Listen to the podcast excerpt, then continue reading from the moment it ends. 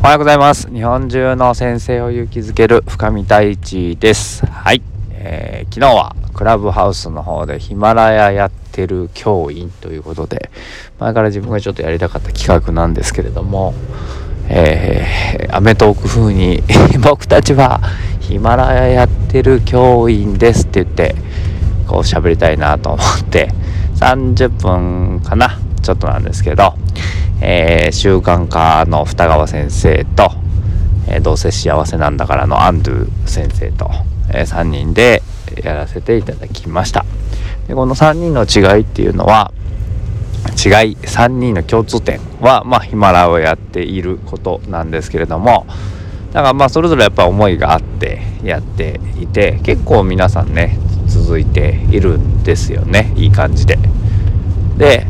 えー、別に続けることがいいことかどうかとかじゃなくてそのそのコツとか何でヒマラをやってんのかみたいな話を、えー、中心に、えー、させていただきました。でまあ共通していたのはまあなんかこう人のためというよりは自分のためにやってますよねみたいな。8割9割はもう完全に自分のためですよねっていうことだったりとかあとはアウトプットする機会があるとインプットの質も高まってくるよねみたいな話。とかね。やっぱりアンドとかは最初めちゃくちゃこう人目が気になっていたそうなんですよ。こんなこと喋っていいのかなとか、えー、こんなの聞いてくれる人がいるのかなとか。ブログとかもこう書いて、えー、いたらしいんですけども、えー、書いて読み返しては消してみたいなことが結構続いていたらしくて。そうそこのこのマインドというか、えー、がこのヒマラヤって一発撮りでしかも編集とかしないのでこう結構平気でやれるやれるようになってきましたっていう話をしていました。で途中でね千尋さんっていう仲間の、えー、方が、えー、どうやって続けてるんですかっていう話をしてくださったんで質問してくださったんですけど別にこう続けさせようと思いながらやってないですって。えー、やりたいなと思ったんであればまずやってみて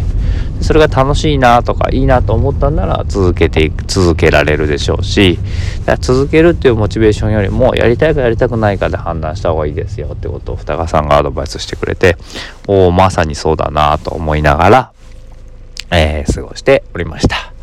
で結構こうヒマラヤやっていると、えー、いろんな他のね面白いコンテンツも見つけられたりとか僕は本田光一さんのコンテンツが結構好きでまあナンバーワンになってるんですけどすごくこう分かりやすくそしてちょっと人生を豊かにするヒントみたいなものを配信してくれていてそれを聞くのが結構好きだったりとかでも結構偏りがあって毎日聞くというよりはある程度貯めて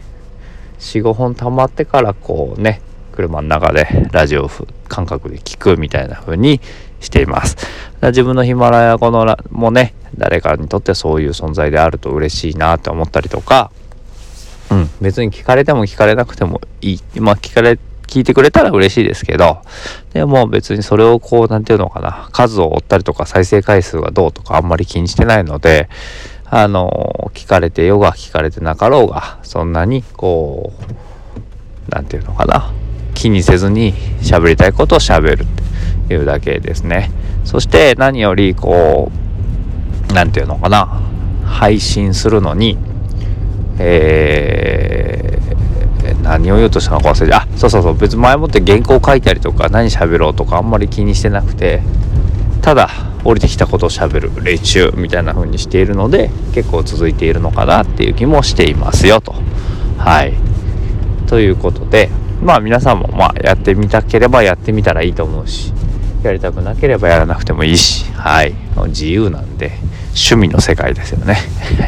でもちょっと気になるなって方はアプリダウンロードして